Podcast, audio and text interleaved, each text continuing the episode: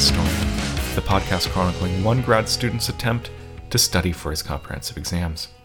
Studying for your orals or your comps is, is really hard, and probably the most obvious way in which it's hard is that you have to read a ton. Three books a day is onerous for even book lovers like me. But as I've been going through all of my reading, I've found that the actual reading isn't the hardest part. The hardest part is in synthesizing the books together after the reading is done. Um, at the end of the day, you're tired, you're, you know, kind of in the weeds of each individual author and each individual book, and sometimes it's hard to knit together all of the stuff that you've learned. But it's the most important part we're reading all these books not so that we're walking libraries who are able to tell you exactly what, you know, this particular author's argument is about the development of the South Sea Company in 1719. No, we're learning all this stuff so that we can be teachers, so that we can teach history by making large narratives about historical change.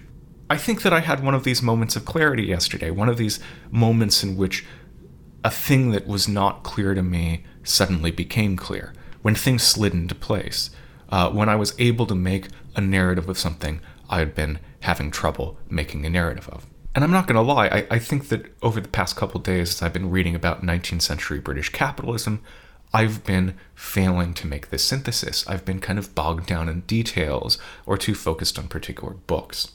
And I think that's because I'm not an expert. I'm mainly a historian of 18th century Britain. Um, I'm most interested in everyday life and society and technology and the environment. And so these big moves of gigantic political actors about finance and, you know, insurance and all this wonderful stuff is alien to me. And frankly, I get bored of politics. Uh, I barely know who prime ministers are. I, if you ask me who Palmerston was, who I think every British historian probably should know, I would tell you he's a prime minister, and that's about it. I can barely keep Gladstone and Disraeli straight. And so when I look for explanations of 19th century British capitalism, I go to my old stalwarts. I go to the explanations that I choose for everything. Um, for me, 19th century British capitalism was a story of a process that was much more familiar to me the unleashing of the free energy of coal deposits. This massive unleashing of productive forces had to have something really important to do with the massive growth in the British Empire. Remember those three important factors that I said all played into the rise of British global capitalism machines, finance, and the firm? Well, for me, a couple days ago, the most important one of those triad was the machine. But yesterday I read a book that might not have changed my mind, but gave me an alternative narrative that's helping me frame what's been happening in the 19th century. And that is the legendary Cain and Hopkins British imperialism. Uh, this book has kind of a funny history. It started off as a pair of uh, articles, and then it kept on growing over the past, you know, what, uh, 35 years or so until now it's a doorstopper book of 700 pages. Uh, a new edition has just been published, if you're curious. For Cain and Hopkins, the big story of British capitalism is gentlemanly capitalism. For them, the story is about the rise of international services like finance, insurance, real estate, and trade, and the super elites who lived mainly in London who provided it. The story of empire is not the story for them of new markets being burst open for British manufactured goods, but rather new markets being created for British financial goods. So I'm going to recap their story and at the end offer a little bit of criticism of it. Before we jump in, let's just get a cast of the main characters. And don't worry, there's only three, and they're not actually people. Um, the big characters are the landed wealth, Think of this as like old aristocrats who have manor houses and get most of their money from rents of land. Think Downton Abbey. These guys have that stereotypically gentlemanly ethos where they don't want to work and they want to stay rich. The second member of this cast of characters is the moneyed wealth. Um, think of merchant princes uh, or a guy in a top hat who goes to work at a bank who's a stockbroker who has dinner with the ambassador of Tunisia. And the third group are the industrialists. We've met some of these guys before guys like Josiah Wedgwood, that potter who revolutionized the British China industry. Uh, and these people get their wealth from their investment in capital, their investment in factories, which they more often than not run. Cain Hopkins' story begins like our story yesterday did with the founding of the Bank of England. But this is a slightly different story. Here, the creation of a bunch of government debt with the chartered trading companies and the Bank of England represented the slow union of the moneyed elites and landed wealth after the political upheavals of the 17th century. This debt created stability by making the landed interests who invested in government debt and the moneyed interests who invested in government debt and who managed this government debt have the same priority. You had the Navigation Acts, which meant that uh, British trade could only be done with British ships, which combined with bounties on exported grain meant that there was a lot of money to be made both from agriculture and shipping this agriculture, both for the landed elites who, you know, got most of their money from grain sales and from the London financiers who did a lot of insurance. And of course, we can't forget war. The 18th century was basically a story of constant war against France, and with every single war that happened, the government debt bloomed, and all these people who had funds in the government debt gained from it. Those manufacturers who I love so much, that story of all these geniuses up in the north who are making steam engines and, you know, spinning jennies and who are worrying about machines, they're still on the sidelines. The super elite don't like them because they work. And also, they live in unfashionable cities like Manchester and Birmingham. Uh, and finally, their their factories were not great investment opportunities. Not when you had things like the British government debt, which always returned the same rate of return year after year after year, or when you had land, which not only gave you a steady rate of return, but was also a place to build an awesome manor house on. These new manufacturing industries was not funded by the giant pool of money that was developing in London. It was funded by local networks of financiers, by, you know, northern capitalists who are not a key part of Cain and Hopkins' story. There's a turning point in this 18th century capitalism uh, in 1815, and three reasons happen to change what is called the old corruption. First is that everybody's freaked out by the political revolutions that happen. Britain loses America, of course, and also it watches the government of France fall with a lot of bloody guillotining. The elites that we're talking about here, the politicians and the dukes and the moneyed interests and the landed interests, do not want to be the next victim of the guillotine, and so they have to figure out a way of responding to the challenges that were made with the French and the American revolutions. They need to give old corruption a facelift. The second reason why there's a turning point is that after 1815, there's a lot less European war. Of course, Britain still does warlike things, but it's a hell of a lot less expensive. And while this seems like a good thing, it's a bad thing for the moneyed interests who get their money from government debt. If there's less war, there's less debt.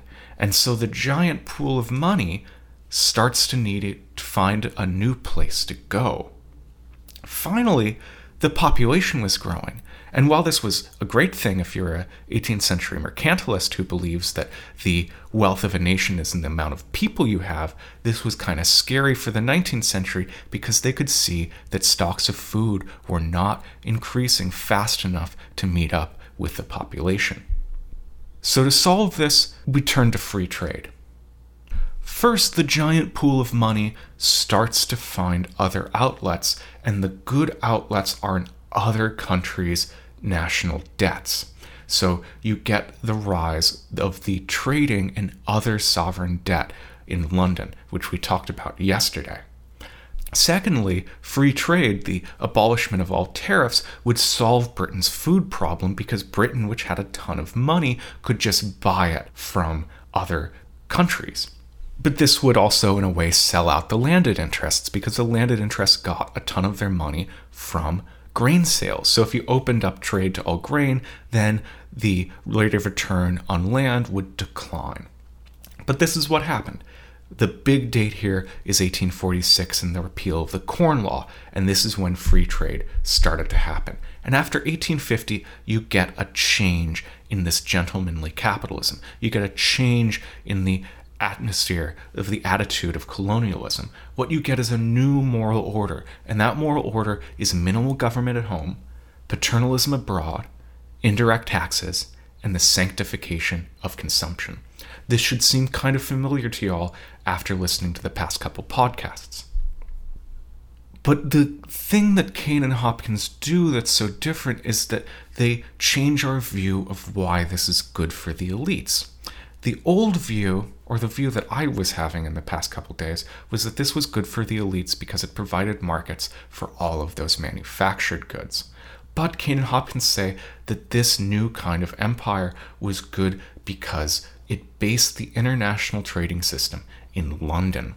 It was London that people needed to go to if they were, say, from Turkey or India or, or, Egypt or Argentina if they wanted to raise a loan. It was England where people had to go if they wanted to buy raw materials on the market. It was England where people had to go if they wanted to get information on how to start a new factory. And so London became this entrepot, this center of global finance, where in the square mile of the city of London, everything in the global economy happened from the setting of exchange rates to foreign debt to uh, setting of commodity prices. And this was the dream of financiers, not industrialists. Industrialists gained from this system, but it was the financiers who gained the most. It was them who got the lion's share of the prosperity.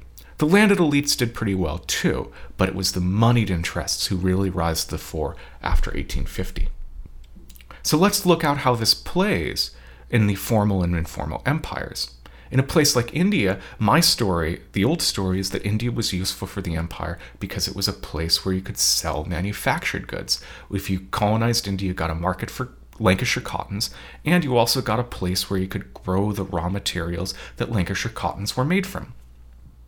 But for Cain and Hopkins, India is useful for the elites. It's the place where the second sons could go to and play in the game of government, which is, you know, the main hobby of these elite landed interests. They could go out and hunt and get rich and drink and have friends and legislate, which is what a British gentleman wants to do. And they would make money by lending and trading, by participating in the financial system. The manufactured goods are just an added bonus. And then let's look at the informal empire, where this makes even more sense.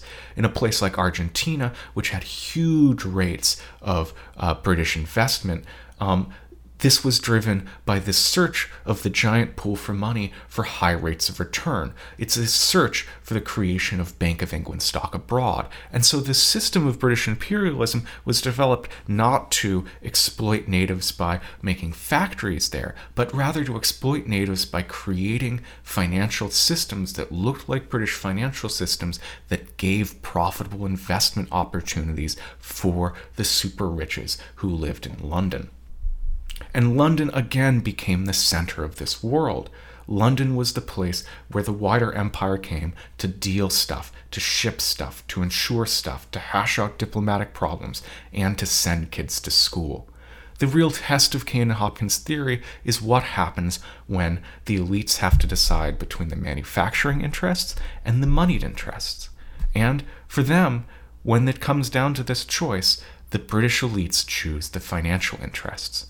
England, Britain right now is not a country of manufacturing, but it is still a country of finance.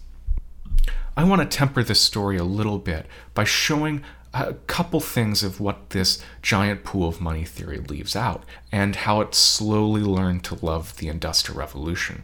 So there's three things that this giant pool of money invested in that Cain and Hopkins kind of don't touch on that are really important. And those are railroads and steamships, guns, and the telegraph.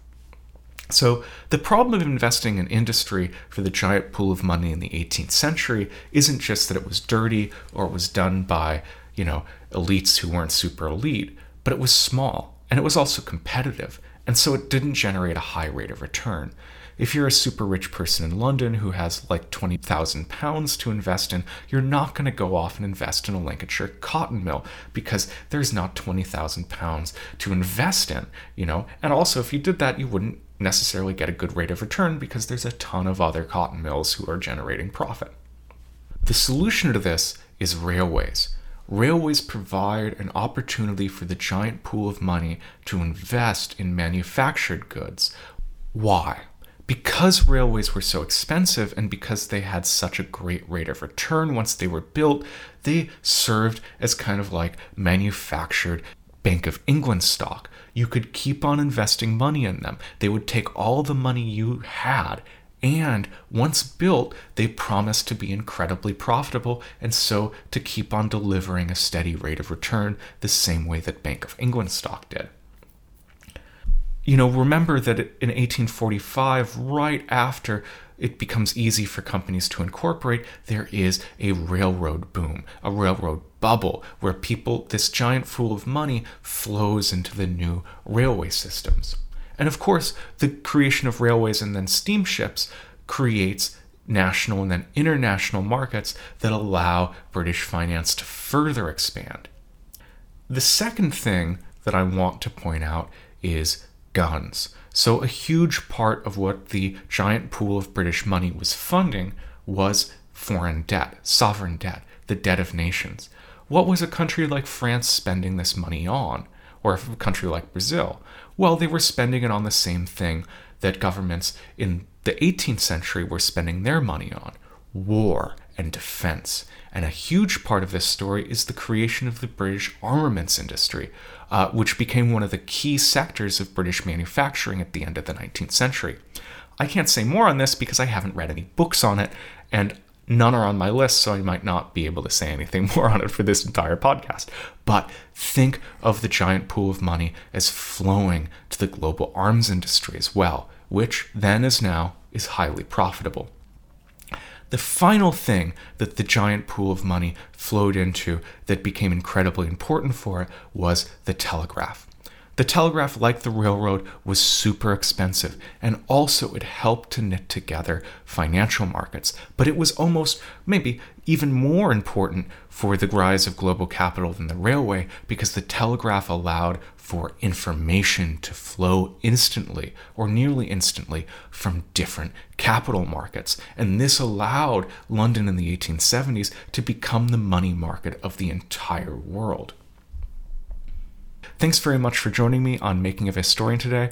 Uh, I have to thank Jonathan Lear for making the theme music and Duncan Barton for making the icon. Uh, if you enjoyed what you heard, please rate us and review us on iTunes and share us on social media. And if you want to look at the books that I read today, uh, check us out at our webpage at historian.live. I will see you guys tomorrow.